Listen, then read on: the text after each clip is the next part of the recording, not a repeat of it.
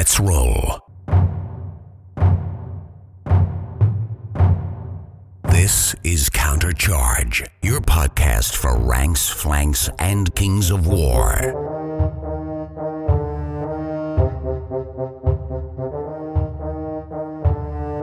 Join your hosts as they delve into the world of Pannithor and bring you worldwide coverage of all things Kings of War. Welcome to Countercharge. I'm Rob Fanoff. And I'm Matt Croger. Today we're going to discuss our reactions to all the changes we've been seeing in the last, you know, month, two months.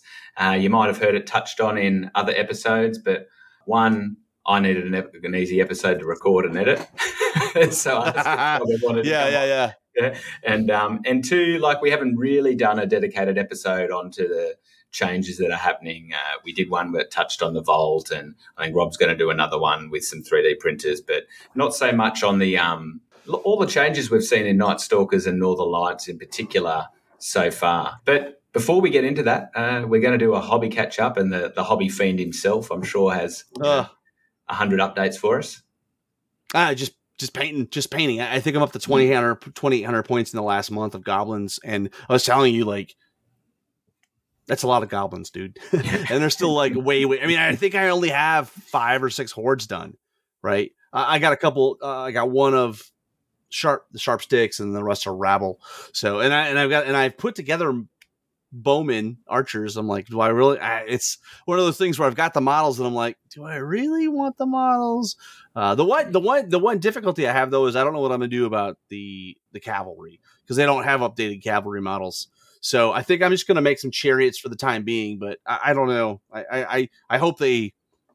That's that's a hole because those old those old cavalry are, well, certainly when you put it in the same army as the new sculpts, you're like, uh, yeah, those are not very good. So they're fine for my ogres, but I, I don't really fancy painting them up for my goblins, my new goblin army. So No, and that and that's sometimes a bit frustrating those holes, isn't it? When you get that, you know, the the the, the partial refresh, um, which, like, to be fair, uh, as Ronnie said, like with the great show you had with him, you know, part of that, it's always been a cost thing, right? And having to being able, what can they do for a reasonable cost in a reasonable am- amount of time? But yeah, it does it does make it harder to commit and go all in on an army.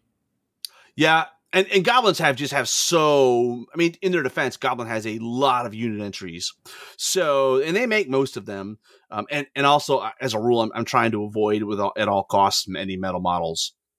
So that means no catapults uh, from that range. So like for the catapults, I'm using the halfling mortars, and let me just tell you, that might be the finest war engine I've ever put together. It's, I mean, it's it, I haven't put mine together yet. It's like three. It's only like three or four pieces, and it's the cleanup was easy. It goes together easy.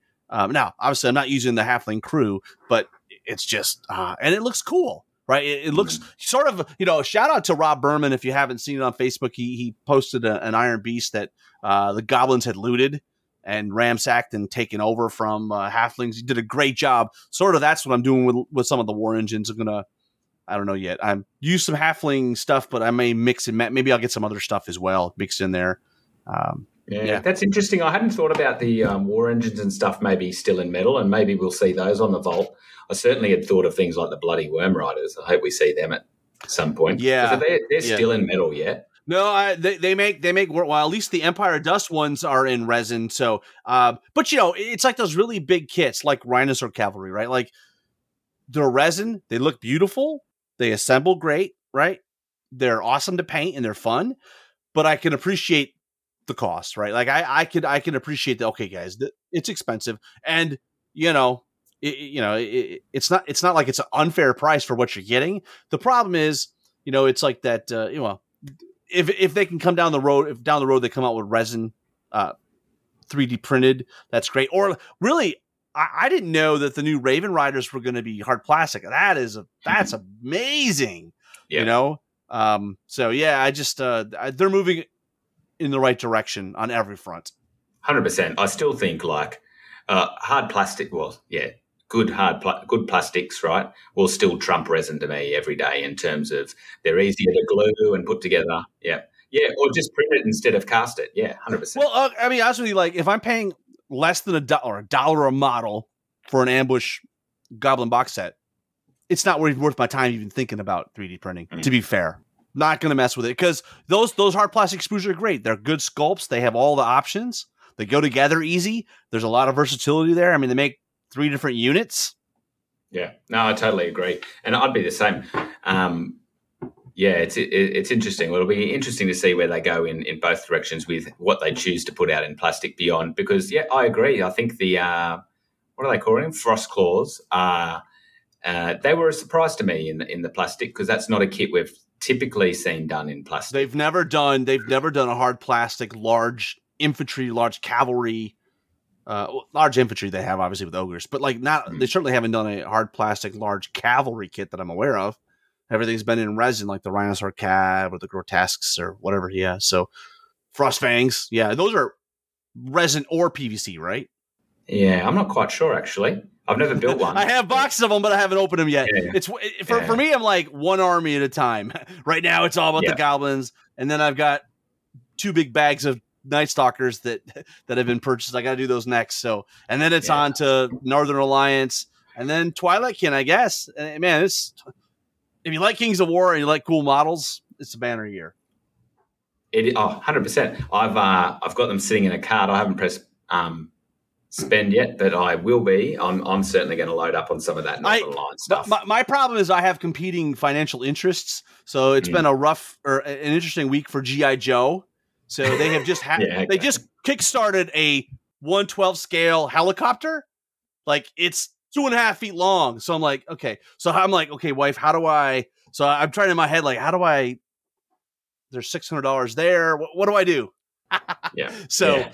uh, you know, priorities. the the hobby budget, you know, is not limitless. No, no. Well, Hmm. i- in my mind, it's always like a fixed amount. And all I'm Yeah. ever really looking for is to get more bang for the buck. I'm always going to spend a ton of money. I just want to Yeah. get more for it. Like in my Yeah. mind, like if I'm getting, it- it's like the guy that says, or the girl that says, "Oh, I bought this because it was on sale," but and somebody says, "Well, did you need it?" No, but it was on sale. Yeah. So it's just like you get, I get satisfaction about the value. It's that's the that's that's how you end up with 200 rolls of toilet paper in your cupboard though, Rob. exactly, exactly right, exactly right. Uh, and for myself, my um, my hobby's been well, not completely absent, but reasonably dealing with family sickness and you know just building things at work and employment and stuff like that. So, um, but I did print a few regiments of uh, aeronauts, which came out really nicely. Um, Clarkey had put them together so that they basically printed in. Well, you had the little accoutrements on the side, but otherwise it was just the balloon is one A piece. lot assembly seems like it's a lot easier. Oh. Assembly looks a lot and easier. crisp. And I agree with what he said on the episode. I think just about better, you know, than what you get yeah. in the box. Um, and certainly from an assembly point of view, so good. And um, I doubt I'll ever run three in a list, probably only two, but I thought, ah, I hope not. Oh, I, there's you know I, I haven't had a lot of experience, but I, a couple tournaments over the year last year. But recently, in a thousand point game, the guy brought two regiments, and I'm like, he just ate my goblin's lunch because, Mm. I mean, it just puts out so much damage. But, but I also think that we probably still haven't adapted. Like I played them in a UB game against Dave recently, and I think there was one round of combat where I got eight wounds. Otherwise, it was all lower. But the, the, Is this is this Mr. Fanning you're talking about? Mr. Fanning is that who we're talking about? Mr. about? Fanning, yeah, yeah. Mr. Mr. Fanning. Mr. Fanning. You know, it- not hard to beat, but uh, um, but like speed seven non nimble is also a bit of a hindrance. So Yes. you, you see people say, oh, you know, they're broken. I certainly don't agree with that. I- having played, I, yeah, they're not broken. I think at lower points they're good because at lower Mhm. points you have less units, you have less counters, uh, and so you Yeah, know that's- they that's they, they and they and they do flies even if it's only speed Yeah. seven. Uh, so yeah, it's like anything at low points. You have less units. The matchups between the armies uh, and the and the unit mix is more. Uh, has a bigger effect on the outcome of the game.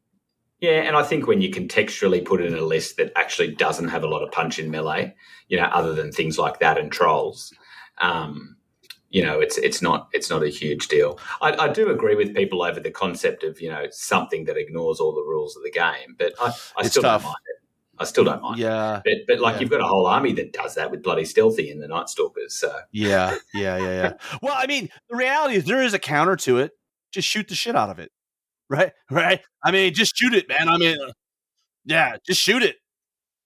I and, and you know, and, and in my defense, like I didn't have a lot of the war engines. I didn't have any of the Mm. catapults built, and I already told Andy, I'm bringing nine, bro. Get ready. I'm bringing it.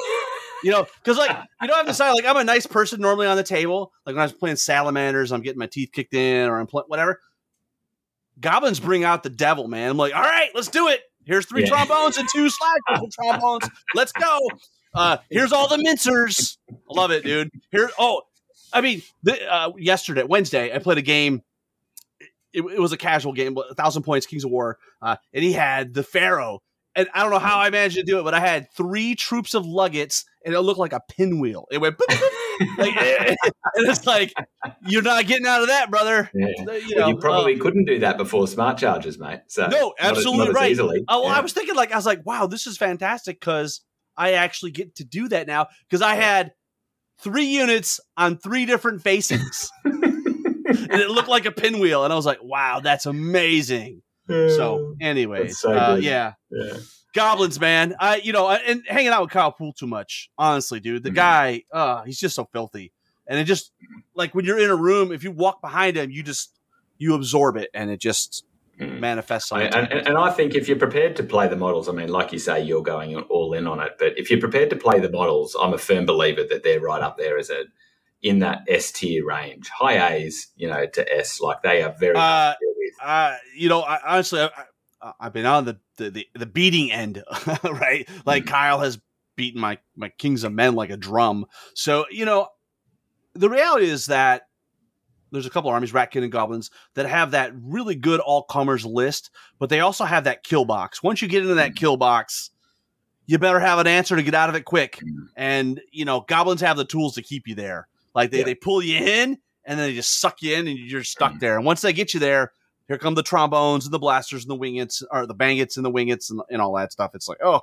so I, I did get my two two wingets. Now look, I may be a douchebag with war engines, but I only have two wingets, so I, I have some for now, for now, I, Well- I wouldn't put it past you to buy a third, mate. Well, I'm not going to buy a third because didn't they? They just put the winged from Armada in the June pack for Mantic Vault. So let's upscale one and see mm. what it looks like. Yeah, nice. Yeah. So yeah, make a third one. You know, Mm. I am bummed though. I made these really cool acrylic rod sticks, really tall. It's dive bombing. There's a wizard in the front. It didn't fit in the case, so I had to like I had to Oh, chop no. them down. I had to take like an inch and a half off the bar, which. Look, in the grand scheme of things, if, if it lets me fit in a bunch more models in this, I mean, the case is the whatever the largest size battle foam case. That's that's what it is, and I don't even think it's Mhm. big enough to hold all the goblins. Yeah. So.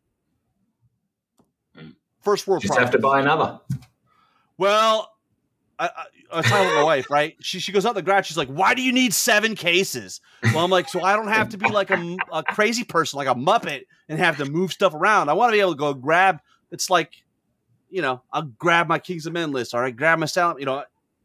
So what I did now is some of the armies, like my salamanders, uh, Mike at the store put in these giant glass cases. So I put it in the case there, Mm. and now that freed up a bag for another army. So for the time being, until I can talk my wife into letting me buy another battle foam bag. That's fantastic. And so you mentioned uh, mentioned some games. You've been, uh, as always, Uh, I'm guessing you're playing every week and a lot. Yeah, we have a slow grow league. We started at 250 and we're going to end at 2300. And we started with ambush, and it like after 750, we transitioned to just regular Kings of War, and it's been great. You know, uh, shout out to Taylor, uh, Robin, um, everybody. It's, it's been really fun. Uh, Wes, just it's been fun. Andy. And, and, and what's nice about it, it's not a lot of the old guard; it's a lot of the new people. and so the new folks are are you know because I think you know I don't know you you could say you know the, the people that have been around a long time they're like I already have an army I get it I get it Mhm. um but these new folks are just excited about painting up something new and I think we'll get to it but Mantic Vault has really uh gave folks a shot in the arm it's like hey you you know I- understand you know their plastics are inexpensive maybe some of their resins aren't and like this is just like one more uh, you know one more thing that Mantic's doing for the community to it, it- you know I mean they're they're not a charity they are making money from it but I think it's smart they they're they're looking to the needs of the customer and under they're you know they're kind of looking at where they need to be right? And Mhm. they're moving in that direction, and uh, it's just one more smart move on their part. Yeah, yeah, I'd, I'd yeah, I'd love to know the number of subscribers. Um, but Well, um, Yeah, I mean, he did say that it's it's higher than they predicted, so that's good, right? That's I mean, great. it's over Yeah. their over their estimate. So, I almost worry they've been pro- providing too much value at the moment and won't be able to keep well, up. But you know, I, I, you know, well, we'll say that for the end. We're going to talk about that because we're going to talk about predictions, maybe what's coming down the pipe. You know, we have no inside inside knowledge, and there's no there's no inside baseball here. I mean, I don't know, but my, I, you know, you can look at what's what they've got, and I think it's some, you know. Surprise! It probably needs to be some firefight, and maybe there's some dead zone stuff Hmm. to take up some of the slack because certainly there's only so many more two player starter sets that have up, you know, or other Kings of War armies that have upgrade kits 100%. Yeah. left. I mean, you got salamanders, and uh, you know, I, there, there's a few more, but Yep, I totally agree. Uh, I haven't played that many. I had an ambush tournament a couple of weekends ago, which was which was fun. Took the halflings. I thought uh, having a bias towards flying with like a muster captain and a couple of um, EJ regiments and things would um, be really hard to deal with, and it was for some, but it just didn't hit hard enough, you know, at um, at low points value. So. But no, I, I really enjoy ambush. And then in another few weeks, we've got a 2153 gamer coming up. So I'm trying to decide what I'll take for that. Maybe maybe crack out the dwarves again. I think. well, dwarves are pretty awesome. I, Yeah. uh, I'm a, they're like the sleeper, right? Like they're just like a they're dwarves. You Mm-hmm. could always count on dwarf uh, determination, stubbornness, whatever you want to call it, resiliency, and they just they just take a beating and and and they're still there. And uh, I think it it surprises some people, right? Like, Yeah. oh god, you know. Well, actually, and that goes back to the hobby. That's the other thing I've been doing. My poor old Shibor dwarves army. You know, very expensive dwarf army, and and big has copped like two different versions of being dropped, and so it's just Ah. So Ah. many pieces. And those So are all resin too, right? repairing that. They Mo- mostly resin, right? Yeah. Yeah. So, ugh. Yeah, and, and like And- so and- many weapon heads snapped off, and so there's been some serious repair jobs going on. and there are some of the older resin materials back in the day where resin was real resin, like when you dropped Yeah. it, it was blink, it would just Yeah. break. Percent. Yeah. So, yeah. So that's uh, that's part of my hobby. Um, do you have any upcoming events? So I got that one. Well, I I'm getting a little anxious. I'm two weeks out from Kings of Memphis three. We'll be running that here in Mhm. Memphis. We've got 34 players signed up, so uh, just we're gonna do a two day. Obviously, it's a two day event for Saturday and Sunday, but then Friday we're gonna do a doubles event. Um, you know, when you're running an event, you know this, like all the Mhm. like last minute stuff. It's like, ah, Mhm. and then on top of it, you know, like three weeks or two weeks after that, uh, we've got Masters. So it's just like. And I'm trying to paint all these goblins. So it's just like, uh, you know, stressing out a little bit. But, you know, uh, one thing that's taken some of the stress off is, you know, Tim Lonis' software, Tabletop Score, has come a long way. And uh, it's pretty. Is it public now? Uh, I, yeah, you just have to sign up for it. And Yeah. what if you want to use it as a TO, you just have to let him know and he'll give you a TO account.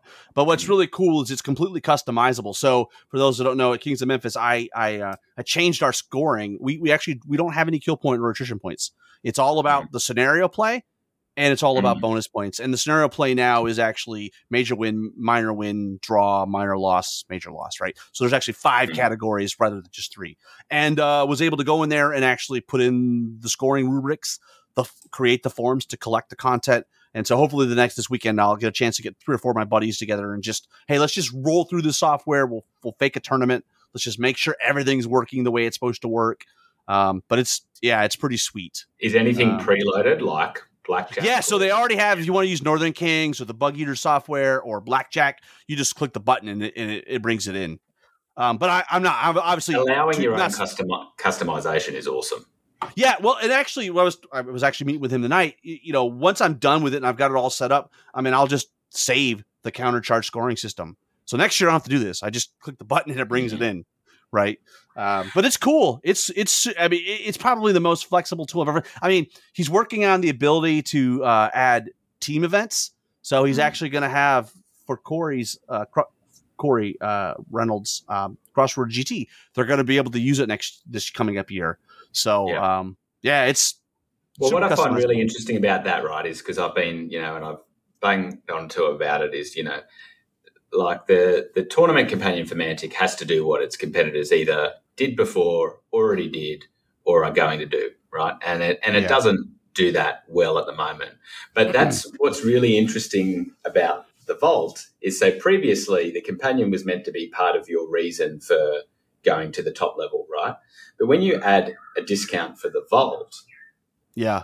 the companion needing to be a first choice tournament companion probably becomes less of an issue for them in terms of selling the um, the, the Exactly. companion. So um, it's interesting. I, I don't believe that that came into their well. Sorry, I have no inside knowledge of whether that came into their thinking at all. I'd, I'd say it probably didn't, but um, hmm yeah, I, it, it, is an interesting outcome, and I would be surprised. Yeah, I'd be interested if how much change we see in the tournament companion moving forward. Well, I mean, it's really important too to understand that you know I understand in the UK, uh, soft scores are maybe not p- as much of a thing, right? Mhm. Whereas here in the US, so like fundamentally, the way we run tournaments in the US is is is drastically different. Mm. Uh, you know, the way we calculate sports and we have hobby scores and stuff, and some portions of that are uh, tied to overall. So, Mhm. you know, at the end of the day, you know, uh, your your favorite software went down. Table was it Tabletop Mhm. TO? Yep. and um, it was what I was using too before Tim's product, tabletopscore.net or tabletopscore.com. And, um, you know, it's the sign of the times. Like, to your point, I, you know, I think Mantic's software is perfect for a one day. We don't Mhm. have the soft scores. Just, like, I just want to just want to match up. That's all I Mhm. want. But like, it doesn't do doubles events, and you know, and there's other things it doesn't do. But they'll look out there what's available, and maybe it'll be worthwhile for them long term to uh, to to to enable some of those features. I mean, especially if they want it to become the destination for like rankings and stuff, right? I Mhm. mean, ultimately, um, yeah. I mean, Tim's There's a lot software of is does. just, Yeah, yeah. There's a lot it does pretty reasonably well, but the two main barriers for me at the moment are it doesn't do Swiss that well. Last time I used it for some reason, there's some anomaly in there in how that's written, and and also it doesn't allow you to switch people on and off. And so, like if you've got a two day, you might have someone who for some reason couldn't make it for the first day, but that comes in the second day, or vice versa, or they have to drop for some weird reason for one game. And as soon as you can't do that, it cocks everything up. yeah. Yeah, Brian uh, Novak talked about that. You know, had some bugs that he worked out with with an Adepticon, had a few issues, but you know, they're very responsive. Elliot will listen and uh, give him feedback, and it'll continue to be improved. You know, I mean, one of the things it's got over anybody else's is the fact that the integration with the lists. I mean, that is Yes, sweet, right? Like, 100%. right? That's the 100%. that's the selling point for the software. You know, Mm. um, Although, do you know any tournaments that are saying don't bring a hard copy list? No, you know it's funny because you know my pack says you have to bring hard copies for your opponent. I'm like, okay, well, what, at what point do I? It's weird. Last year I did try to go full digital, completely digital with with the tabletop score, and it worked okay. But I feel like the, I didn't even have a player pack hard copy. Mm. I think this year I'm actually going to have some hard copies just because, like, I don't know. I've done all digital besides lists, um, for sure. I've done everything through the website before, but and I think that works okay. The thing I think don't works with lists is one, you still have a few people that don't have smartphones. Um, Mhm. Or they might not have another electronic device, so suddenly they're looking at on this tiny thing, and as soon as they're doing that, like you're using losing Well- something from the game in between you. Yeah. Well, and if you're using companion, you know, uh, there's an episode that you will have just heard.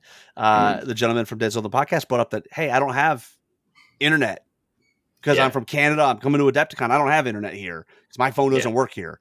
Uh, and so in those, you know, because because the companion is an online application, you've got to have internet. Uh, it does it does it potentially does limit some of that, you know, situation where you could be in a spot where, or it could just be a spot where you don't even have coverage. It's not that you don't have coverage; it's just Yeah, not yeah, available yeah, yeah. wherever you're at. not available 100% all right well why don't we dive into the changes we've seen like leaked and released over the last couple of weeks? Um, let's go back a couple of weeks maybe rob and talk about the night stalkers first. Mm, um, and you know kyle's done a couple of cracking videos for mantic and of course there's the mantic blog. So if you you jump on their youtube channel and on their blog site you'll see a whole bunch of stuff. I'm sure we won't cover everything. But one of the things that we, we'd already seen in the ambush set, but now that we're seeing more broadly, and I think presented really well, are these things like instructions. Yeah, like finally. unbelievable. Even you know, and it's not Night Stalker. All the ambush boxes have have instructions, right? And they're really good. Like they're really now. I always have to take it with a grain of salt because, like, I mean, I'm an experienced hobbyist. I can read A and A. I, I get what a left arm goes and a right arm goes, but Mhm. for the new player or someone just getting into it, this is what we needed, right? And you know, now that you've got things like butchers that have multiple options or different unit types, it's super important that they explain the difference, right? Yeah. What is a reaper and what is a tormentor, and how how how you know what's different about the model itself to differentiate the unit, right? And and and so those are things that assembly instructions are amazing for, right? Mm. You know, oh, I'm making a butcher or I'm making a ravager. Well, if it's a ravager, here's the parts you use, and uh, they're great. The the instructions, I don't know who made them, but they're exploded diagrams that are color coded for the different parts, and they they have done a very good job. And when Night Stalkers, they took it to another level in the fact that they've got a whole like you could almost call it like a small codex, right? Like little history about the the army, little fluff, little background, in addition to you know a little introduction to different units, how they build them. I mean, it's I, I going. For, I expect the same thing for Northern Alliance, and it's it's great. I think it's great. They're really stepping it up. I love the simplicity of them. So, like the fact that it's just there, like you say, color coded, and it's like that split off diagram. They're not complicating it with like 1A, 1B, 1C. You know, it's just a picture of the distinct images. The Yeah. one with the the arm with the big hand on the end, that's Mm. the Ravager's right arm. Like it, it's like what you see is what you get is a very useful way to make instructions. Yeah, yeah, and I think it also allows them to, like, without doing that one A one thing, is is if something in their distribution changes or how they make it, they don't have to go and change all their instructions now, right? So it is a it is a more lasting form of instructions for them that doesn't have to necessarily be complicated in any other way. So I I, I think that's great, you know, um, and they also include on there some stuff about model basing and model count, and we we heard from Ronnie on your episode with him, Rob, about this idea that potentially we move away from things like it has to be 10 to be full model count, and Mantic are going to start to sell their models potentially in a way that is how many will fit on a base. Yeah, and, and as he alluded to, I think it's it it opens up some interesting avenues because if you're pointing the game from a rules mechanics standpoint that this size base should be 10 models, you know, that that that will inform how, you know, nerve and attacks and stuff like that. But now if we say, well, this size base for this unit it's only 7 that allows them to open the door uh, to okay, well, now it doesn't have to maybe have a 12 nerve. Maybe it's a 10 nerve. It, it just Yeah. gives them more flexibility if they're not locking down, you know, if they're not ratioing some of those statistics based on the number of models, air quotes, that are Mhm. on that unit base. I agree. Although, and we can come to this later, they haven't tried that yet with the frost claws. They had the pretty standard. Yes. Pretty So the the, the, the, the, the, the, Frost Claws are two models to a regiment, Yeah, and still have nine attacks like a normal. but still have nine attacks. flight, So, yeah. you know, baby steps. Let's get the models out first. You know, they're doing it 100%. with the uh, the Reapers as well, right? Like the Reaper mo- Yeah. base, the yeah.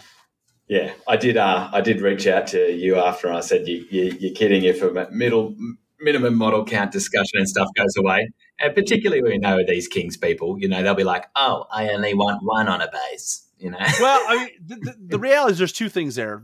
From Mantic's from Mantic's perspective, you know, they want the the number of models to be reflective of, you know, they want to make the models look as best as they can yeah, visually And- appealing.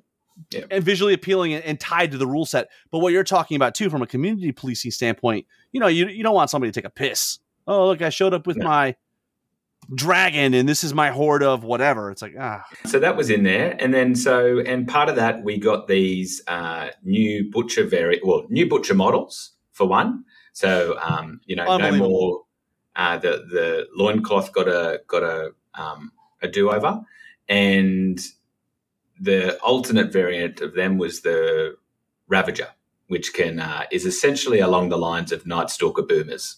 yeah, stealth. It's basically stealthy boomers, right? Which is great, right? Yeah. and higher nerve, right? Yeah.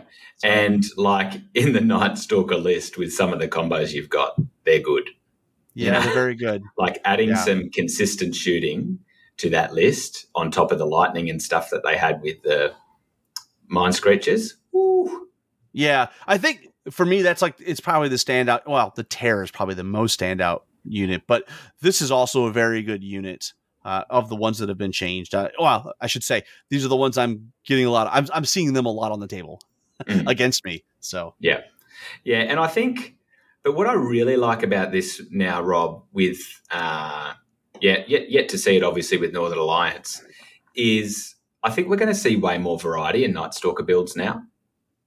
You know, is that, you know, that, that, that people will bring different combinations of different things. And so we can argue, oh, this is power creep. I think what they're going for actually is not for power creep, but for more interest and, um, and rules that reflect the fluff. And I think now, instead of turning up and seeing four hordes of scarecrows with uh, like three mind screeches and and whatever, two planar apparitions. Yeah, yeah, we're, we're, going to see some variety. yeah, yeah. Agreed. And, and, you know what's interesting is you at the very least when these kind of things level set and they're like, oh, it's a, a, kind of like a, a new thing coming out.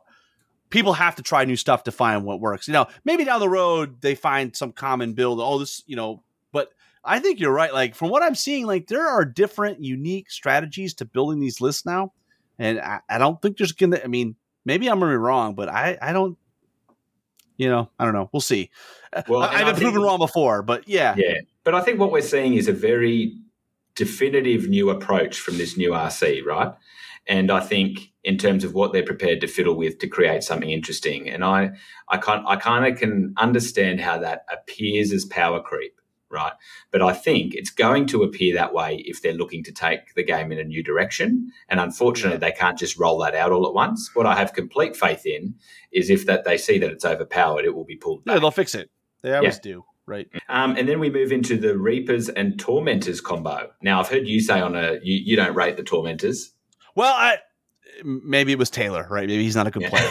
So, uh, but, but Oh, I do. it was Taylor. I would have said, Yeah, yeah, yeah. yeah. gotta yeah, yeah. So uh, you know. Taylor. Shout out to Taylor. He's been he's trying to get these things to work. I think from a concept on the table, they're really interesting, right? Like, oh my gosh, these guys can jump in. They have Strider, right, which is is huge. Um, but they are kind of like really fast flying berserkers, and so they don't take a punch, and so it's interesting. They're li- literally the ultimate glass hammer.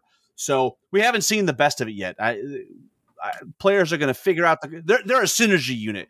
They you don't play them by themselves. They have to be cou- coupled with something else.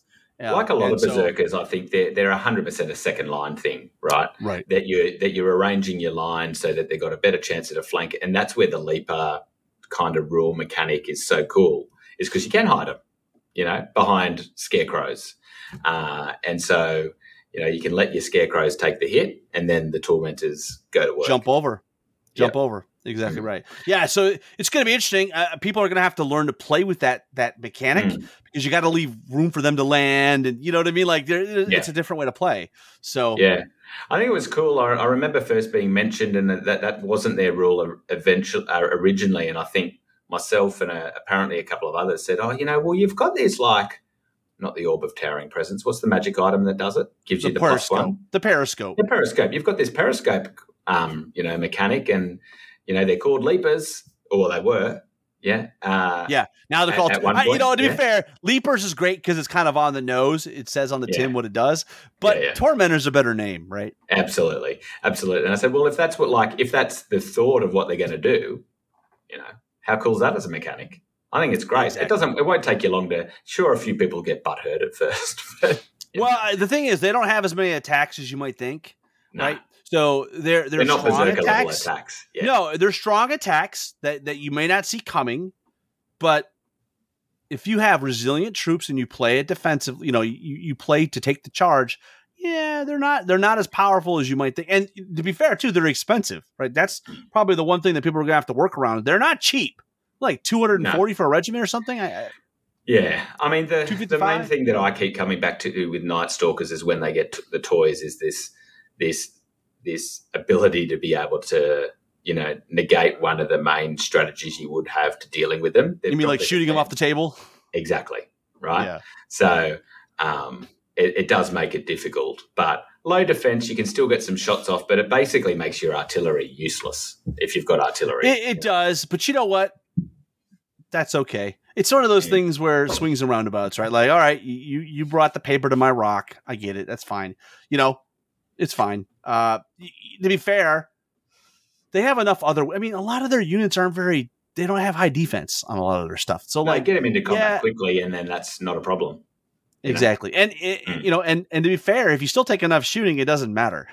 you Mm. just take enough of it, it still will do the. You know, I, my. I, I mean, okay, I'm not a complete d bag, but I do have uh, two regiments and a horde of scorch wings, and they still do damage to stealthy Yeah. units, right? Mm. Because oh, I'm hitting on fives. It's not that.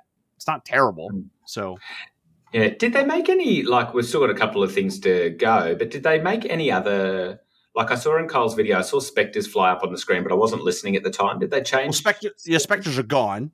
They're gone. Yeah, yeah. They're okay. gone. They're just on the list, and they're going to use the models that used, to, which makes perfect sense. Nobody was using them anyways. Um, Yeah.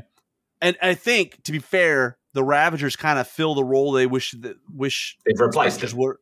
Yeah. So and, and and that freed up that model slot because you know we haven't really talked about this. They're really smart about managing their model line. They don't have unlimited dollars. They're not you know they're not the huge companies that have hmm. millions of dollars to throw at this. So they're they're managing it correctly. Look, people weren't taking specters, so turn those into doppelgangers because those are good units and people people do use them. So hmm. You know. Yeah, and then Yeah, obviously the, the big idea, ones, the terror, right? The terror is a completely new unit. It's great. At first, that's another one that if But it had an existing model, yeah. Was it? Something it does have an existing model. It has an Yeah, existing yeah. model. Yeah, yeah. yeah. It's from Star Saga, maybe originally. Yeah. Mm. But you know, it, it, nobody was taking it. But now they are because it's it's a really good anvil. It's like okay, now is it unbeatable? No, it's not unbeatable. you just got to get it in its flank. You got to tie it up because you know you know it is. I mean, Dylan said it best on one of the episodes, right? It's defense four in snare with like a Mm. s- 18, 19 nerve or something like that. You know, it's Mhm. it's pretty good. And then regen, and if you got planar Mhm. apparitions in the list, I mean, it's hard to kill It with is. the wrong tool. Mhm. Right. But if you can stick something like defense six where it has a hard time killing it back and hold it up while something that's got some oomph can get in the flank and you know, you can take it out. Well, that's um, but still yeah. melee four, you know, so It's- still can swing down hard, you know, like. well, it's it's what- melee three actually now. I think, Oh, is it? I think so. Oh, wow. Okay. You might want to check Expensive that. out. right? Check, Yeah, check that out. Yeah, it's like 240 points. So I mean, it's like It's not cheap. it, well, I mean, it's it, it is a it is a very specific tool. It is a tool that can hold up stuff, but also it is a good unit against like defense for infantry or cavalry, right? Because it's got the rab rampage eight, so that stacks with the twelve for twenty attacks, and it's pretty good. It's crushing one, so it's pretty good. Uh, I, No, it is I've, I've had a hell of a time. Yeah. Yeah, it's yeah, it's, yeah, and- so they've taken away some of the crushing, but made it melee three. well, and, and uh, Yeah. also it's now not defense three; it's defense four now. So it's got ensnare and defense four, and it's got you know I think the the negative is it's not fearless any. Well, I don't know if it was fearless before, but it's it's got it's got that troll gap where it's only one Mhm. difference between the waver and the rout value. So you know, I I love like that pretty, rampage. it's I almost felt like with the Giants that I almost felt like like I know it was good in a way, but giving the choice was a shame um, because for a lot of in a lot of scenarios, taking the one the other you always take Slayer when you're crushing Yeah. four. You Ninety need percent of the time, the high defense is going to be units that you Yeah. get to hit with Slayer. But I've always thought about that big swinging club. You know that rampage thematically feels a lot better to me. Well, it looks cool, right? It Mhm. looks cool, but you know, at the end of the day, especially like in ogres, like you you got rampage on the mammoth, and just take True. you always take Slayer. Uh, but again, though, it's variable, and I don't know about you, but when I'm hitting those big guys and I'm eight plus two d six, yeah, I've rolled Mhm. snake guys twice, a couple, you know, I, with my 10 attacks, there's something to be said with the Mm. terrors rampage eight. Pretty dependable when you know you're getting 20 attacks on threes Mm. with crushing one. So it's it's a good unit, and I and I and I'm excited to see how people build it into. It's got to be. It's not something you just take and you just throw a bunch of stuff around. You got to. It's, it's synergy. It's an army that it's it's like the halflings. Like most of the newer armies that have come out, they're built. They're designed to be taken as a, a, a, a collection, an army, You know, Yeah. you're, you're not just taking all the best stuff. You've got to take some of this and some of that to make it work. Well, the other the other drawback compared to say a standard giant is the speed six. So know it's a bit slow. Yeah, it's slow. It's slow, but you know, it's okay. It's going to take the punch, but Mm. that's what ensnares for, right? Like, all right, Yeah. ensnare. Ensnare's like, it, you know, God help you if you're hindered and ensnare. It's like, oh, Hmm. you can set So up. yeah, and then the other big change was this conversion of like um, Mantic saying, well, now our Mind Screech model can also be a planar apparition, which changes list building in that you can't have three and two. You know, I think. Or three and I'm three, assu- yeah. Yeah, I'm assuming you can only have three of the one because it's an upgrade, right? You can only have three total, Yeah. as in correct. like you two. can only have three mind screeches, whether Yeah. they're the shooting version or the healing version. correct. Yeah, yeah. Right. Which is good. I like it. I like it. I like it, and I think uh, like people might complain, but the planar apparition is really good. Like the planar. Yeah, I mean they can play. They don't have ensnare anymore, but they have another army. They have another unit in their army now that does that better. So if you wanted that for like a, I- mean, I guess the argument is that the old planar apparition was kind of like uh, an anchor, a light anchor, but also had some heal capability. Whereas now you've got now the planar is really just a heal bot. Uh, and if you want the and with anchor, Radiance of Life as well. yeah, it's it's big, right? Yeah, it's big. And Mm. and I'll tell you what, stacking him with the terror, it's really hard to kill the terror Mm. when you have healing seven backing it up and regen. You're like, oh god, you better, you know, you better knock him out. Yeah. So I like that, and I like that they basically have recognised that. All right, we don't really plan on doing this model, so let's make more use of our existing model. The only thing is, I'd probably like to see some sort of kit variation so we can tell the difference. Yeah, and we we also needed to mention they did they did upgrade the shadow hounds. They gave them a rule now where if you're making an Oh, yeah, right. charge, you're plus one to hit as well. And the formation changed, right? So and there and there's probably some other stuff. I think the uh, the Dream Hunter I think has got some tweaks, but all in all, really great updates. Even better model range transition, right? Getting rid of the PVC, moving some stuff exclusively to resin, you know, which I, I'm going to call it here. I mean, at some point we're going to get some of this stuff on STLs, right? Uh, and and just and and the new hard plastic, you know, they put their hard plastic dollars on a kit that needed it. You know, PVC butchers, PVC reapers. Not only, and, and this was also very smart. Not only do they just give you those, which you could argue, well, I'm not going to buy them because I already have them. Great. Well, there's two new versions of those. Un- there's a, a new version of each of those units to give you another. You know, so like for myself, I already have a Night Stalker army that's built downstairs, ready to be painted. And I could say to myself, well, I'm not going to buy butchers. I already have them. Well, great. I'm going to buy those new ones. I have bought those new ones, and I'll make ravagers out of them, and I'll make tormentors out of the other ones. Um, now, to be fair, you know, I'm just throwing all the PVC in the garbage, and I'm getting all new hard plastic because it's night and day. Night. Well, I think it's a classic example of a company recognizing, you know, you, you hear it in business too. You, you can't look backwards at your costs too much, right? And like their Night Stalker kits aren't that old. And so, like, in some ways, you could be surprised that they were prepared to redo them again. But they've gone, do you know what? This is our IP. We don't think it's good enough. We think like we're, it's going to be exciting. So let's redo it again already. Well, on them. the hard plastic lets them sell at scale, right, and bring the price down. And the two kits they redid in hard plastic were PVC kits, or PVC with like in the case of the Reapers, there's a couple resin versions. So it's a win-win. Like you know, get out of the PVC business. No, I mean I don't know about you, but I, I hate working with PVC. The only advantage of PVC is that it's easy to to to to, to to change the shape by putting it in hot water. But cleaning up the mold lines and the detail is soft, I just eh, not for me. Now, it is cheaper, right? It certainly that's why board games use it. But you know, hey, this is this is a hobby game. So I, I really appreciate their move away from PVC. Mm, I totally agree.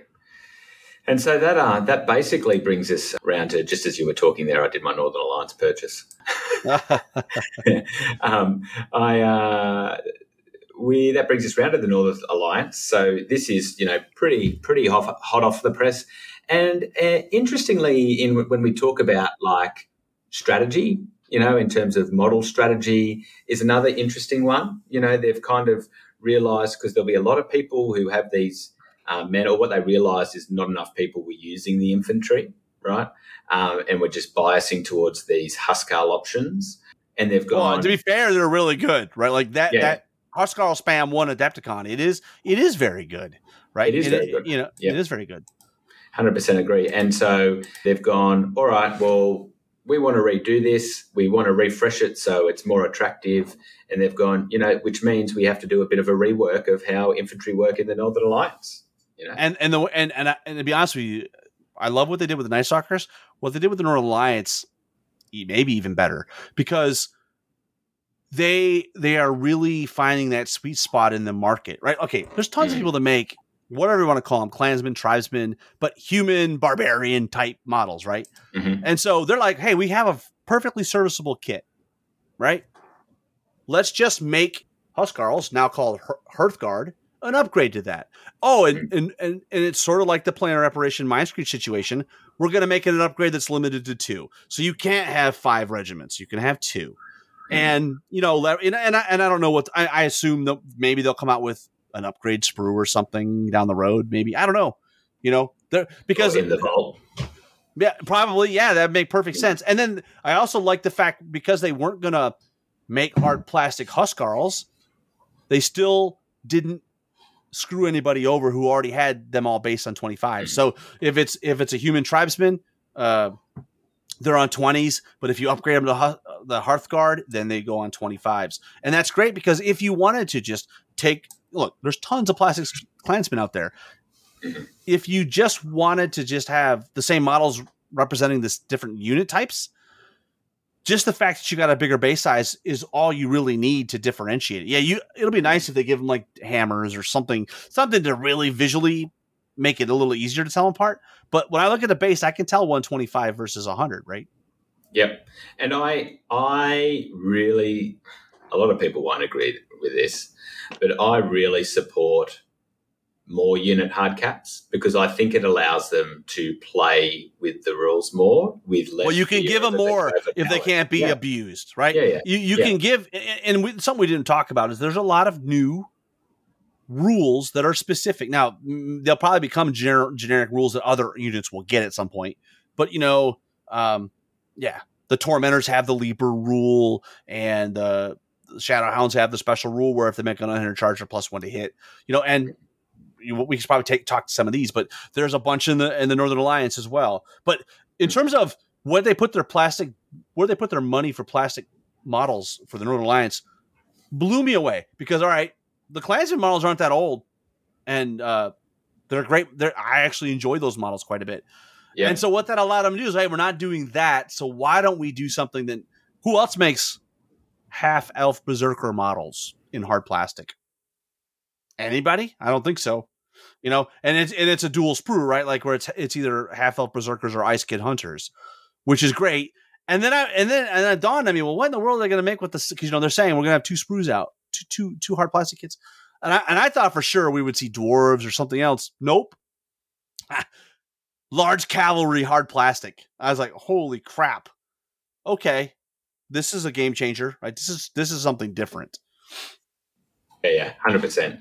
Um, Yeah, well, you alluded to uh, you alluded to those rules, Rob. So, like one of the thing, first things we can talk about is this introduction of Tundra Fighters rule, uh, and that's what, and it goes hand in hand with uh, something Frozen. else, which is yeah, with Frozen. So, uh, Tundra Fighters is uh, vicious. You, uh, so, a unit with this special rule will gain vicious in combat against units that are frozen. Let's be honest. The frozen special rule It was an interesting concept, but it Yeah. never never worked and materialized in anything important. Oh, you're No. minus one. Okay, you you play again. You, you know if you're going to get hit with it, you just Mhm. adjust, right? But this is something that's interesting because Vicious is very good, right? Mhm. And it, you know, and now there's a real reason to make you know see if you can avoid getting frozen because there's a negative to you, right? And and uh, yeah, we'll talk about it. But they also have a a, a unit that's going to give an aura, right? It's going to be giving. uh, Well, there's, more than one, I think. So the yeah, the the chilling presence, which um, I think Kyle alluded to the fact that it, if you think which units are extra icy, they'll probably get this. Mhm. Um, and they gave the example of the frost giant getting one, getting it. Um, and so, in the movement phase, after this unit has completed its order, all enemy units within six inches of this unit are given the frozen special rule. So it's like I, it's like yeah. dread. It's like a bunch. There's a there's this is not a new thing, and it's cool. It's Yeah. really interesting. it is cool. I, I'll be interested to see how many units get the Tundra fighter because um, that could be really rough, right? Because that that, that Vicious auras- is very good, yeah, and auras are a hard thing to mitigate against, right? and if So- you're giving Frozen out like candy, that could be a problem. and and particularly when you combine it with something like the extra special rules for something like the frost claws, which we'll talk about later, which kind of get the vicious against frozen as well. Um, on a speed ten unit, it becomes a bit harder to guard against, but um, we'll see. And this is the thing: like what they're what they're signaling is direction, right? And so, sure, we might feel that it borders on a little bit broken now, but it shows where they're going to continue to go. You know, we have to get away from where we have been. Yeah. And, Yeah. And, and, and like they'll bring other things up. They'll bring other things up. If it's getting too far, they'll either bring it back or we'll have another giant Clash of Kings where they say, you know, everything else has to go up. Well, and we should, you know, the, the Frost Giant getting chilling presence is good, but getting Fury might even be the better rule. Because I mean, I, I have you. I'm sure we've all wavered a Frost Giant, and he's like, "Oh, I'm just gonna stand here," and it was always so unfortunate because like all the other good giants have Fury, so why not the Frozen one too? Yeah, especially when it's such a sweet kit. Like you want to have a reason to put on ah, the table. And you know, spoiler alert, you know that's got to be coming down the pipe at some point. You know, buy the buy the the Mantic, you know, model giant, and then 3D print the Mm. Frost Giant kit, like they did with the Storm Giant, right? Yeah. So I, I, I bought the. I just bought a Frost Giant with. what Oh, I bought. I have one too. They're awesome models. I'll probably, if I haven't built it by then, I'll definitely reprint the bits so that they're easier to put on than metal or whatever they're or their no, they're resin. sorry. They're resin. resin. Yeah. Yeah, it's Yeah, so you mentioned the Frost Giant, so you get something like um, Chilling Presence. I don't think changes a lot. It'd be interesting to see if I'm assuming Hrim will get it as well, but you know that's an you would think, yeah, assumption. Harim, you would think because Yeah. you would think he would get it, but but Fury is big, right? And obviously a point change at two thirty five, um, so it's not much of a change, but it's something. So yeah, they're good. And then we talk about human tribesmen, right? The big change here is that they're now melee three plus, right? They used to be four plus melee, and uh, you know I've already read some. Oh, it's a, I get what they're trying to do. I mean, this is a these are elite fighters, man. They're they're hardened by the the reality in which they live, right? Their their their environment makes them very fierce, Yep. and I I And- think part of it is the fact that now you don't have unlimited Huskarls. So in some ways, you've got to you got to give the human tribesmen a little bit more, right, to mitigate that. You know, you, you, they got to have some punch. I agree, and what I look towards is the points level, right? So Yes. now, now Northern Alliance. So like these used to be more your cheap unlocks. They're not anymore. You know, so they're similar. Well, they're the same in price as defense, the defense six dwarf infantry, right? right. And so you, you can't put, you know, heaps and heaps and heaps of them on the table because it gets too expensive. Like you can do a few regiments, but um, but the hordes are 250 points. So for crushing one, which is yeah, it is good, right? But it's not, you know, it's not world ending. You're not going to be able to spam hordes of them to get all your unlocks for the other cool stuff. Yeah, I mean, if you think about like a troop of human tribesmen hitting on threes uh, with at 10 attacks, uh, with crushing strength one and wild charge one, that's 100 points and 10, 12 nerve. Compare it to a troop of luggets, you know, you've got 15 attacks with the luggets hitting on fours, dash 11 nerve, you know, and only defense four. So, you know, I think they're just finding a, a new spot. Uh, more, uh, how do I say it? More elite. So this is kind of an all comers, right? They, they, they punch good but they also defend good. You know, there's Yeah. lots of armies that have defense five guys that hit on threes, Mm. right? Yep. And Yeah. before it was just the Huskarls, and and now it's all human tribesmen and the Hearthguard upgrade for those units. And to be fair, you know, you look at the the, the Hearthguard, which you're limited to two reg, and you can only do it with a regiment size. You know, they they they go bigger in size, which I don't know if you think about it. Uh, that makes them a little bit of a target, right? Because now they're bigger mm-hmm. front, but they do gain eight more attacks. So now you know the regiment goes to twenty instead of twelve, and they got fury. So and and they get crushing too, and their nerve goes up from 14, 16 to 15, 17, and it's seventy five points. So now you're looking at a regiment of Hearthguard for what two twenty five before you put artifacts on it. a on lot it. of points. It's a lot of points. But you know what? Uh, I think that's the interesting thing is we'll see if it's pointed correctly, right? Although you still get the nice little discount on magic items. So can you remember? Can you imagine? it's it still makes it even more points. Some nice little uh, melee melee two Hearthguard. well, I'm looking at I'm looking at a horde of human tribesmen. I mean, give them brew of sharpness, dude. I mean, that's almost 300 points, but it's 25 attacks on threes with crushing one. It's not still terrible. five. Yeah, still It's, and defense five, exactly. And a take a punch, you know, and a And 23 the nerve. Well, and the synergy with it is, is now you have things like frost claws to hold stuff off of it, right? So you're really unlikely to cop a triple charge and have lose it in Now- turn. You know, They don't have the Tundra Fighter special rule. Yeah. Or, oh, sorry, they do. You got to pay for it. You got to pay for it. So they so Yeah. five, ten, and 15. which I think is dirt cheap for. Yeah, it's pretty good. Well, Yeah. I mean, it's situational. I know it's vicious, situational. Yeah, but it, it all depends. Like if if if if they give you if the things that give you chilling presence and give you the the frozen rule are things you were already taking and putting into combat, like frost giants, well then it's a no brainer, right? Mm-hmm. I mean, it'll come down to army build for sure. Well, another right. another thing that it brings into play is like you imagine the ice elementals are going to get chilling presence, right? And so it it you know they were already decent, but what it also does is bring into play the regiment versions of those. So maybe now you actually don't want to spend the horde. I mean, the, most of those large infantry things have always been better in like that, have been better in hordes than regiments. And now And- you might go, actually, I want to spend less points and get more chilling presence on the table. And I think even like you mentioned the the ice elementals. I mean, they they've got increased range just back to twelve inches now. I think is what I saw in Kyle's video. So there, there's some changes coming there as well. So yeah, it's it's super cool. But I mean, you got to be honest. The, coolest unit that they've come out with is the one that's brand new, which is the Frost Claw Riders. Right, the worst kept secret in Kings of War. Uh, you know, gosh, when did he, he mentioned to it? I think Ronnie told us about it like a year yeah, and but a half. do you know ago. what? Do you know what? He still said, I'm sure he said Ravens ages ago. I still did not expect to get something that looks like what it does for some reason. And I think it looks incredible. and I didn't think there's until he said in the video today these are hard plastic. I was like, wait, what? hard plastic, you know, and uh, they're great. The sculpts are great. I love them. You know, they remind me a little bit of the uh, the Lord of the Rings Eagle kit uh, from from Games Workshop, right? Um, the difference is this one comes with like a rock that you can use to mount it. You don't have to. Like I'll, I'll No, use the heaps of people rod. talking about the rocks up their bums, but get over it. Yeah. mount it on something else. Yeah, I mean, just don't don't use them if you don't want to. But I think there's something to be said with giving people a nice, strong anchor point if you want. Hundred percent.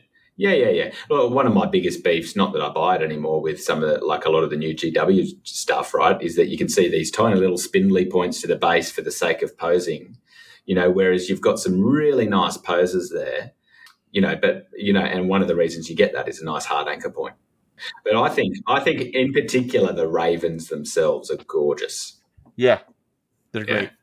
And what we see is, like we alluded to it before, in that, you know, they only came out in They're flying ogres, right? Yeah, in the so future, they come a regiment, might. a horde. Yep, go ahead. Yeah, yeah, yeah. Well, in the future, they might like change things to reflect how many models come in the kit, but so far, not so much. But yeah, yeah, they're flying large cavalry with standard fly, speed 10, you know, melee 3, range. Uh, they don't have range 4 plus. That's an error. They have range 4 plus if you buy the upgrade. Right. Um, yep. Uh, defense 4. So immediately they've given them a weakness, which is good, you know. Um, and their nerve isn't high. 11, 13. no, their, their nerve is a little lower. 16, Instead of, you instead know, of with- 15, 17 like an ogre horde, it's it's 14, 16. yeah, and 9 And, and, and it's 240 attacks. points, so it is not cheap. No, but I think also though that the I look at the 135 of the regiment now. A lot of large cav flying regiments I find too expensive to take, but I look at 135 for that and go, you know what, melee three with fly, fury, nimble, thunderous charge. Yeah, it's 11, 13. I'd I'd consider taking it. Whereas a lot of Yeah. other flying large cav, I wouldn't. But what I like about it, it's not a no brainer because you got Thunder Charge two instead of Crushing one, Thunder one, right? Yeah. So like in the counterplay, if you you you might land the punch, but are you going to survive the counterpunch, right? And, and then and then if you do survive, when you're punching back, you got no thunder. So you know, I, I think you know it's going to be interesting because uh, like you said, they do have this uh, thing called ice runes, which basically, if you land a point of damage in melee, then the unit has frozen. So that that they'll they'll be a synergy unit, right? Like send to your point. Oh, I can hit them with a regiment. The regiment's not there to do a bunch of damage. The regiment is there to give the unit frozen, so that Yeah, you yeah. hit them with the tribesman or the hearth guard, and that's what knocks some Yeah. people around a little bit. Yeah, hundred percent. And then the you know the good players go, all right. Well, now I really have to think about the order of my combats, and you know it's um, hmm. Yeah. Yeah, because It's- you got you gotta you gotta land that that wound before the the, the units with Thunder Fighter goes. So the Mhm. vicious is enabled, and then they have the you know the ice bombs, which is interesting because you know uh, either six or twelve attacks at range four uh, with with an eighteen inch range. That that one surprised me. I was expecting it to be more like a, Mhm. the old breath weapon at twelve inches because yeah, you've got the eighteen range. basically gives you massive board control. It does. Um, and and but I, Mm. what I liked about it is you you know and steady aim, and it's either ten or fifteen points. So you know a regiment with six attacks, really not that much, but it's 145 points. Yeah, and should say they're they're irregular as well, right? So Yeah. Well, and and that's probably why, because of that range, they didn't give that like icy runes attack to the ranged version, right? Because it makes it a little bit too easy. But the other thing in is if we look at the, you know, I'm a big advocate for not comparing too much between different lists, why things are pointed mm-hmm. a certain way. But if you look within list, I do think that's worthwhile. They don't have masses of shooting options, right? So it's not No. like they're giving. I mean they got the ice elementals, which had Yeah. been neutered, you know, right at the 10 inch range. Yeah, So- and pack hunters, but I don't think you're going to build a, a really strong Northern Alliance list that shoots you off the board. You know, it probably just makes them do a mixed arms better. Exactly right. I think I mean I'm I'm a firm believer that the best armies A mixed do a little bit of everything. Yeah. Goblins. They do a little bit of everything. little magic, little shooting, little melee, Mm, you know. mm, a little bit of a pelvic thrusting, Yeah, well, a little bit of gyrating. w- w- once the trombones get into you, it's all over at that point. all, all that's left is the screaming, you know. Yeah, and then we had this um this this thing for that it's come out under the Northern Alliance because it'll f- at first be applied to the Northern Alliance dwarves called Oh. Ordered March. Now, and I also saw a, a comment from Matt Carmack underneath is so it, it's been separated. f- It's not nimble, right? So that No, it's not. It's it can be stacked right? if you wish to. So um, when issuing and then at the double order, the unit can make a single pivot around its center of up to 90 degrees from its current facing at any point during the order. And uh, Kyle alluded that perhaps this might be addressed to all dwarves to help with scenario play. I, I, I think it's interesting. I think I'd have some concern with it in Imperial dwarves where you got the combination of high defense and then being able to do that. But I think I like it from a thematic point of view for sure. Well, it lets you get around things that slow you down. You're already slow, but if you got to trudge through a piece of difficult terrain, this allows you to maybe, you know, I'm going to march, but I'm going to pivot first and, and move around something. I mean, it's like the old statement, right? You either have to have something to mitigate going through terrain, or you got to be fast enough to get around it. And you know, you know, you could argue that dwarves were pretty hit when they lost uh, Caterpillar, right? Uh, because you know, a dwarf horde with Caterpillar was a pretty common thing, and it's gone. And so this this will help. I mean, I don't know. A horde will probably still have a difficult time. Um, but you know, an interesting thing that I've just thought about is you have that horde, which has really good reach for tokens, and now you can add the double and pivot. You might be able to reach a token that people didn't think was touchable, and now it's like, oh, the last turn, eight inches and pivot, and you get like an extra what four inches or something. Uh, It'll certainly take a big bit of adapting. Yeah. I mean, my biggest thoughts about where I would straight away use it is using something like that Ironclad Horde, Def 5 with a ton of nerve. You just go eight, pivot at an angle in front of something that can't kill you in one hit, and then you've got your Keep it in your or front. shield breakers Keep or it in your something that are immediately Exactly coming right. in the flank, you know. Um, it'll be interesting to see how that plays out. O- Obviously, again, a signal to a, a, a way they want to take the flavour of dwarves. Yeah, and I think if you think about it from like, uh, I just think it's cool. Like if you think of a shield wall or something, they're pretty. It's like a turtle, and they're just sort of they can move around, but they always end up with their shields Yeah. facing the right way. And I Yeah. and dwarves like this just screams dwarf to me. You oh know? yeah, it's kind of you imagine right, basically, but but you can imagine them basically charging, charging, charging, charging, stop, pivot, shield. Exactly know? right. Like in Lord, like in the Hobbit, number three of the Hobbit, right? The third Yeah, Hobbit movie. Yeah.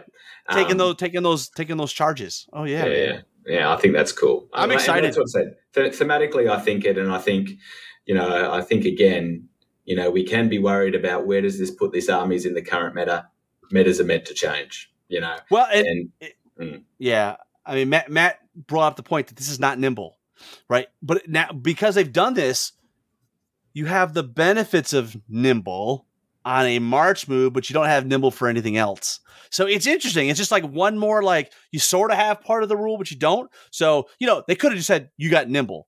Well, that that probably breaks it, right? Because now now on a charge, yeah, you're nimble, right? Yeah. But this Yeah, is something that's toned down a little bit. Yeah, I agree, and, and I think like I can understand. I, I can I can understand that some people think it's making the game more complex, and I do not disagree that it is making it somewhat more complex. But I disagree that that's necessarily a bad thing. I think it's a bad thing for people that really really loved the complete li- linearity of of Kings of War. But I see these as changes that are 100% the changes needed to grow the game more. Well, interestingly, uh, I recently posted on the Facebook page some videos back when they first came out with Kings of War, and they're talking about the beta. If you listen to it, all the stuff they're doing here is consistent with what they told us 11 years ago. That you start with the base mechanics, you get the mechanics right, and the flavor comes from the units. Right? That's what that's what that's ver- verbatim what Alessio says. Well, it just took us 11 years to get there, but we're starting to see more flavor. Now, I am I'm old, so I you know I'm a little curmudgeon I understand the concern. Like, man, there's a lot of special rules. I get it. So you know they're going to have to be paying attention to that too. They don't don't just add complexity or a new rule because you think that's the only way to do it. But I think so far they've been smart. They're adding them situationally to just mix it up. Yeah, And yeah. it's and different- or, or or across an army so that you understand the rule within that army. It's Right. not like you're giving it six different names within that one army, you know? Right. And and let's be honest, second grew because Warhammer died. Right? Yeah. Yeah. And then and then so that's where its growth came from. And then it stayed reasonably stagnant for years. Third Yeah. came. It got coloured somewhat by COVID, but it grew somewhat. But I can still say like the the main beefs with the game didn't change. Whereas now we see a direction where perhaps some of those beefs dissipate and we get growth again. We'll lose. Well, I mean, you could argue that one of the big criticisms is that the units are all the same, right? Oh, it's Yeah. vanilla. Well, mm-hmm. okay, they heard you. Yeah. There are some interesting things coming. Yeah, Yeah, great. yeah, yeah. Who wants? I mean, I'm sure this will stop all the complaining for sure. Yeah. yeah. oh my god. Oh, those threads on fanatics when something comes out. And the funny thing is, the funny thing is, is right.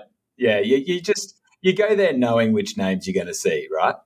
Exactly. Yeah. but you know, I, I the thing is like, no matter what your opinion is, it's hard to take some of the hyperbole sometimes. You're like, okay, dude, come on, dude. Are you really not paying attention to what's going on in the industry in terms of what the competitors are doing? You know, we're only a couple weeks away from 40k 10th edition coming out.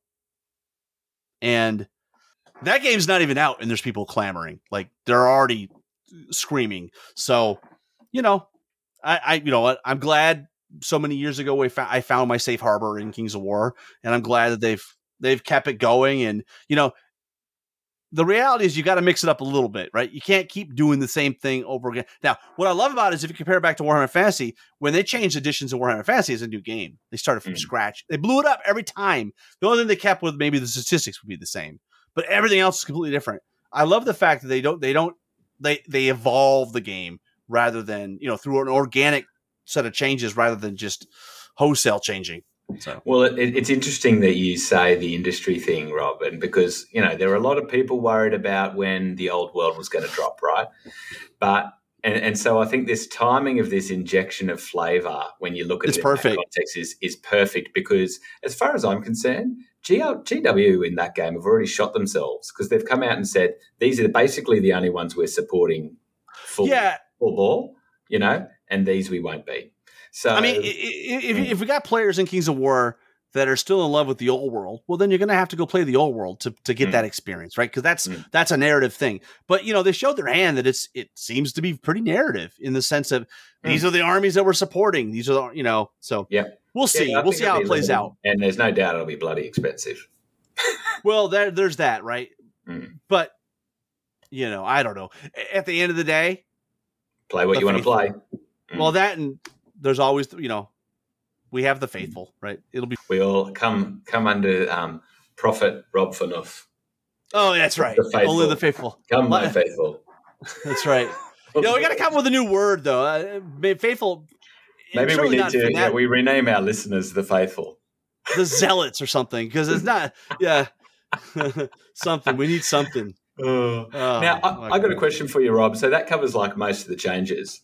What Yeah. we've seen, and, and like um, we've seen that go up on Companion, and you've got the old list for Night Stalkers and the new 2023 list, right? And Robbie, um, Robbie, Ronnie on the podcast with you said to um, said to you, oh, you know, we leave it up there, and TOs can decide. And he alluded to like that theoretically, you know, it's not that fair if you're you know that he knows that people will build their armies for a long time and that maybe you should give them the opportunity to do that well what do, what do you think about that what do you think about having the two lists and like let's just say we're talking about masters or any other big Yeah. tournament you know and someone's potentially been building how long do you think it should be before we go no it's the new list or no list Yeah, I mean, it's a tough thing. Masters is a different animal because people spend a year playing with a specific army to go to Masters.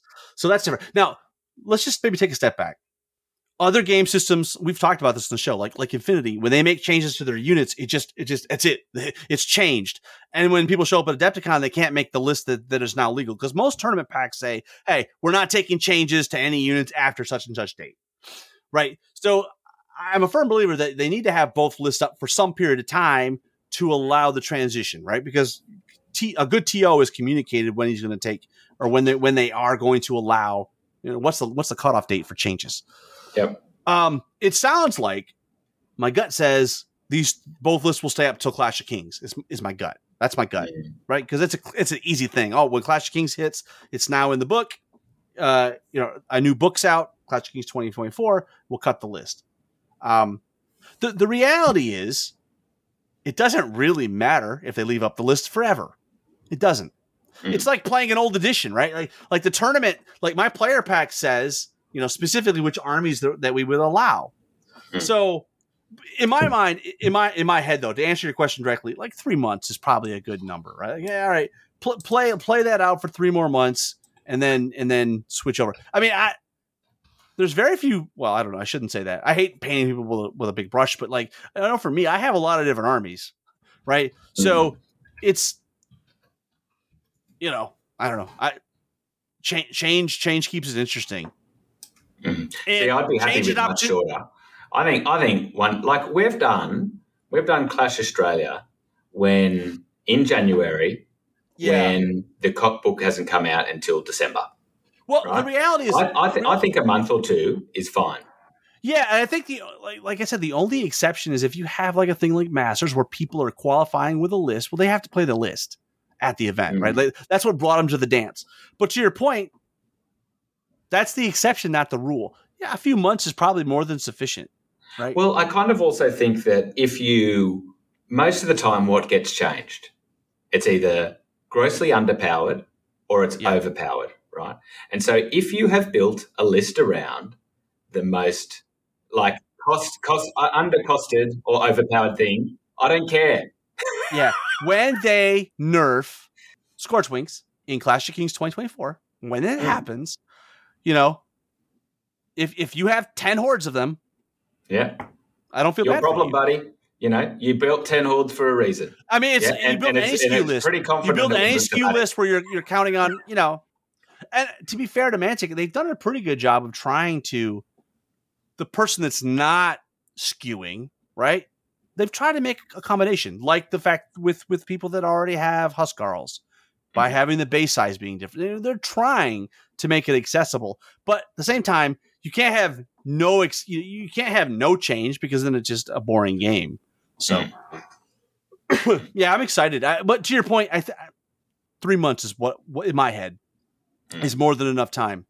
Um, I mean, the reality is that when the list comes out, you for slow painters like myself, if I was to say, "Oh, I'm going to do Night Stalkers," it's probably going to take me three months to get those things painted, right? What if you're a tournament that hasn't sold a ticket yet? Shouldn't you change it? Well, it, to be fair, if your tournament your tournament pack should say when the cutoff date is, and that should be the end of it. It should say we are taking changes up until this, you know, up until this Mm. point, and after that, no more changes. Well, and I think what this approach shows now, right, is that they're prepared to make cho- changes outside of the clash book, which I think is not a bad thing.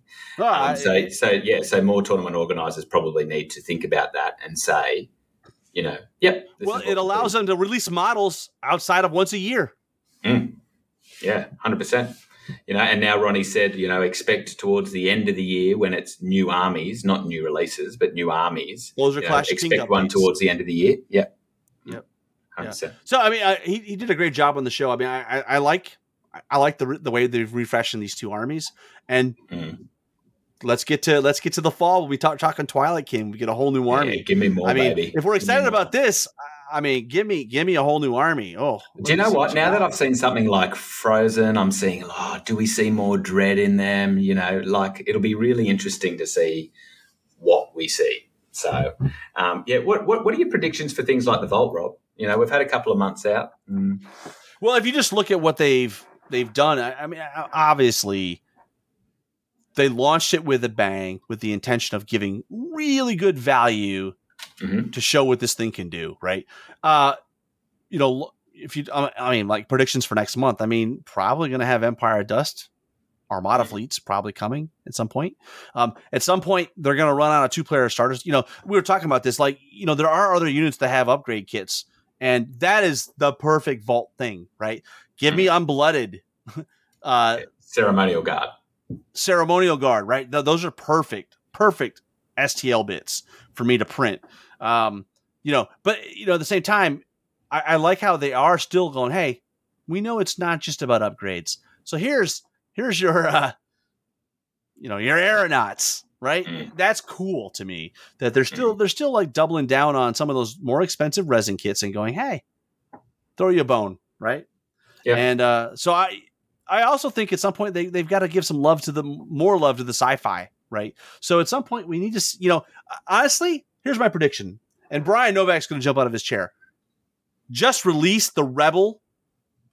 Just release the Reb Firefight Army as STL files. The whole Mhm. army. Mm. Done. I think release Because- new armies in STLs, uh, like for something like that, because there's not the volume argument for plastic. Well, and Rebs are an interesting thing because they have a bunch of different races. So how what do you do? You have a sprue with one Pterodon or Pteraton, sorry. Sorry, Tyler. I'm not I'm not up on the warpath. Uh but uh yeah. So I mean that's what I mean though. Like rather than have a sprue with like three or four different races on there, you could just 3D print them. And and when you know, and they already showed it with like the Goblin Sniper and the GP GCPS Medic. I mean, there's some cool stuff that they can do. So I would expect some sci-fi love. I hope they get some sci-fi love, right? Yeah, Those- I, I those- think it makes more sense for that than anything else. You know, that you can suddenly go, "Oh, here's an army." Scurbers, yeah, yeah, because there are certainly holes. Nameless. I mean, there, there are holes in the firefight Mm. rule set that uh, need to be filled, and so yeah, Yeah. And and, and I I'm hope excited. dabbling with it with Kings too. I hope they just go, all right, here's a trial version of an STL army, something we really don't plan to make in plastic anytime soon. So let's Uh, try. I'll give you an ex- a Commodon. Just give me a Commodon as an STL file. I posted that on the Vault Fanatics Did you- today where they said predictions. I said, give me a Commodon, you know? Yeah, just give me a Commodon. I have an all magic army, Mm. so unless I use the the crazy uh, plant monster, you know, I don't really have a good model for it. Yeah, no, no I, and I've been looking, like I've literally been scouring the internet for what's a Commodon I'm happy with, you know? Yeah. Um, but I don't want to, you know, I want it to stay all magic. Well, regardless of the whole, I'm supporting the company. That's beside the point for me. I mean, that that's part of it, but also for me, I like a consistent aesthetic. So Mm. I want my whole army to look like it's designed by the same thing, like it's a uniform. It looks like an army, right? Mm. And so give me something that Luigi designs. That's a Commodon. That that when you look at him next to uh, Lakilodon, you look, oh yeah, that that, that looks like something together. Mhm. Cool, you know. Mhm. And the fact that you 3D print something now opens up sculpts that you couldn't do via resin because you, you know the the level of undercuts and stuff. You could do some crazy stuff. You can have, yeah, you, it just opens it up. I mean, Yeah. a 3D print I- don't care. No, no. I printed out some stuff from Titan Forge the other day because I thought, oh, you know, Mantic doesn't do Sylvan Kin. I just might just print, you know, get towards two thousand points and just print something fun, you know. And they do their like their Gladestalker equivalents. They're a single piece, single piece. Well, and, all I have to here's do is be careful around the bow, and I pop it. Here's off, another prediction. I'm going to say. I don't know if anybody said this, but I'm going to say it. They're going to do a fire. They're going to do a war Warpath space game, and it'll all be 3D printed. All the ships. So it'll be like Armada in space. Mm. 100. percent uh, That's my guess. That's perfect, dude. Well, they're doing a good trial, right, by releasing the Armada ships. They're like, well, they they could be, like you said, if it, they might be thinking this, they could be going, let's see how well these print. You know, um, yeah, interesting. Hmm. Yeah, because I mean, why invest a bunch of money in infrastructure to make molds, right? And maybe it's something they go, you know what? We're going to try it out with with these 3D sculpts, and if it catches on, then we get mm-hmm. the hard plastic, right? Because that's at the end of the day where they need to be to make it cost effective is, is the hard plastic. But you got to be careful what you dump, you know, where you dump that money. It's expensive. Well, and it has to be. Well, it doesn't have to be, but it makes more sense in rank and flank games than Yeah. low model count games. Well, I need I need I, I need 500 goblins. well, I'd rather pay a dollar a model, right? Hundred percent. Well, it's exactly why I just order the mega armies, right? It's for Northern Alliance. It's because I want the tribesmen. You know, I prefer to not have to pump, pop, pop all them out of resin. You know, I'll just buy them in plastic. Thanks. well, and they, I think snow foxes are coming, right? Yeah, yeah. I think that's what Clive hinted at, right? So, like And some of the models that are like only on spears, right? Yeah, right. Mm. So some of the models that they're hard to get, they listen. Oh, Mm. you you you want mall pups and you want snow foxes? Here you go. Print as many as you want. I'll be really interested in the three month point. I think month four is their danger point um, Yeah. for starters because they've been Yeah, offering sustain. really good value. You get uh, they're giving a three month reward bonus, and so then if month four isn't good enough, I think you get drop off. Yeah. You get people that can't. At some point, they got to stop looking at the past, right, and start giving us new stuff, right, where it doesn't make sense. Like a Commodon, that's the perfect example. Give me a Commodon, and Yeah. let me be frank. If all you gave me in a month is a Commodon model, and I paid four dollars for the for the subscription for the month, I'm fine with that. I Yeah, paid like fifteen dollars for a Yeah. building STL Mhm. file. so Yeah. You do not you do not need to release the whole army, and no one does that. No one does it. You know, you only get even like the bigger ones like Titan Forge or um, know, Lost Artisan Kingdoms, Guild or Lost Kingdoms. They give you it across multiple months. You know, yeah, um, they, they might give you a few units. What I would prefer to see, say, to come some of these other things, uh, other companies, is a lot of these other companies might only give you two or three sculpts for it. If you're 3D printing, give us more. You know, give us more variation. take the same sculpt and just bend the arms in different ways. Like, come on, bro, hook us up, right? Yeah. It, the only thing I would say is if if they're going to go that route where like maybe they do start giving us a 3D printed army, and even if they're only going to give us like one or two units a month, that's fine. Just tell us the roadmap. Hey, this month you get you're getting these two models, these two units. Next month you're getting these, and then in November you're getting these, so that we can plan for it, right? Mhm. I mean, Yeah. perfectly would tie to a slow grow, right? If I know what's coming, I'm all right. But this month I'm Although I don't think any company does that no, they don't because the, Nobody because the counterpoint it's marketing, that- right? the ca- well, the counterpoint to that is switching your Patreon on and off, right? Yeah, yeah, yeah. For people that can be bothered to do that. But yeah, yeah. I mean, Anyway, well, I think but that's the point, though. At four dollars a month, like, yeah, yeah. who's got the time Cost me more time to switch it off. exactly for me to figure it out? I'm a luddite. So, Uh, you got any shout outs, mate? uh, no, but we are going to have a Mantic Vault episode with Mike Rakowski and our buddy Jeff uh, Jefferson Thacker, right?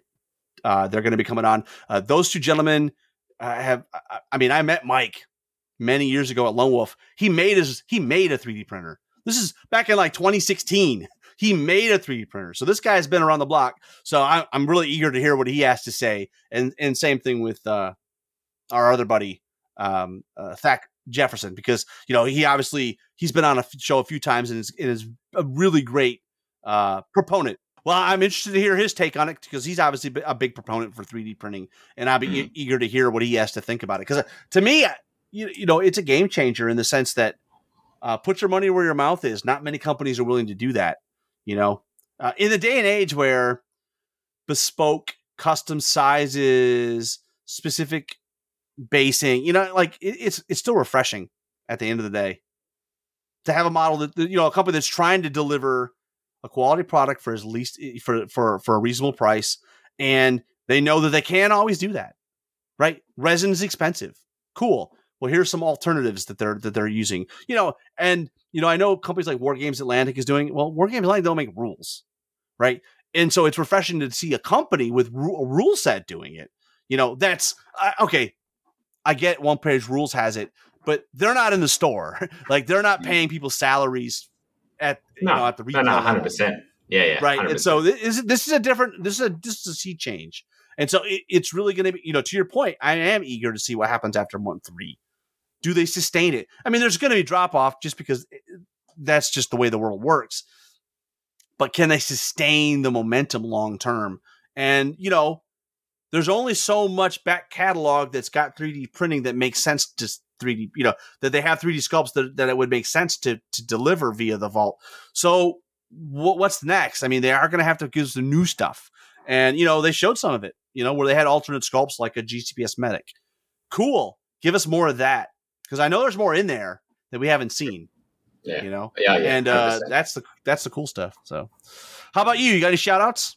No, just well, I think both the slow grows, so the Australian one and the counter charge. Um, it's unbelievable, it. unbelievable. We'll Going be nuts. recording by the time you hear this. We probably will have already done our May live stream where we pick a winner. Yeah. Uh, yeah. Thank. By the way, it goes. It needs to be said. Trent is doing yeoman's work behind the scenes. Yeah.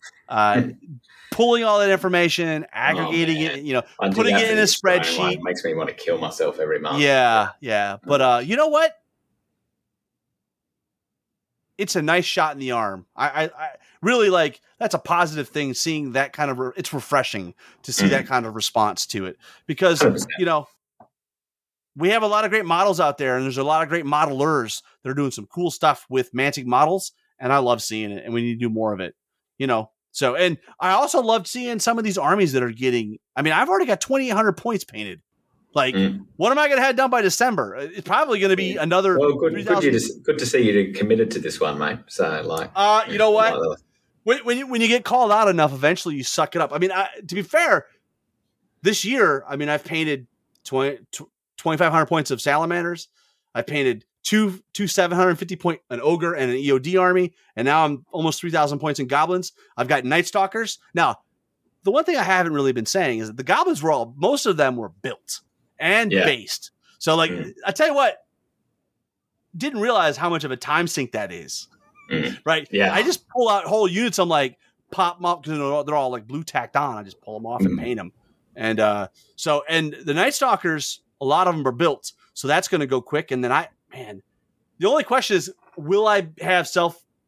Will I be able to contain myself long enough to, to get through the Night Stalkers before I start building Northern Alliance? yeah, because I'm just like ah.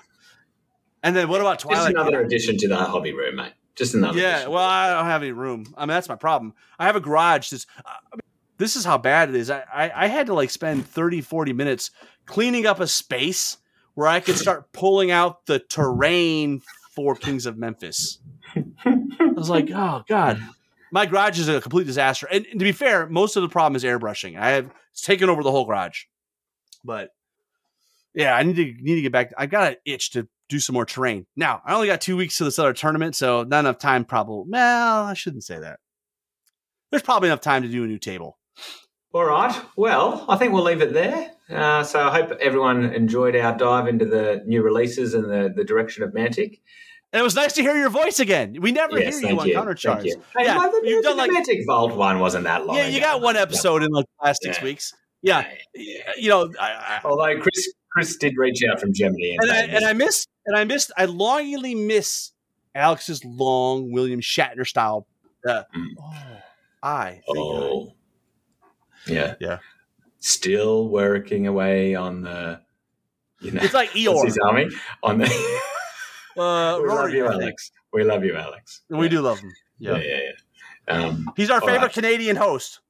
He is. Oh, 100%. Yeah, hard to rival. All right, guys. Until next time, keep countercharging. Thanks for listening. And we'll see you next time on Countercharge.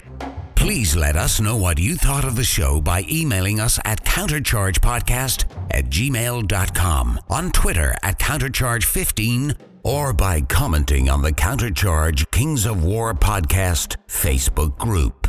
If you enjoy the show, you can help others find out about it by leaving positive reviews on iTunes. Until next time, keep countercharging.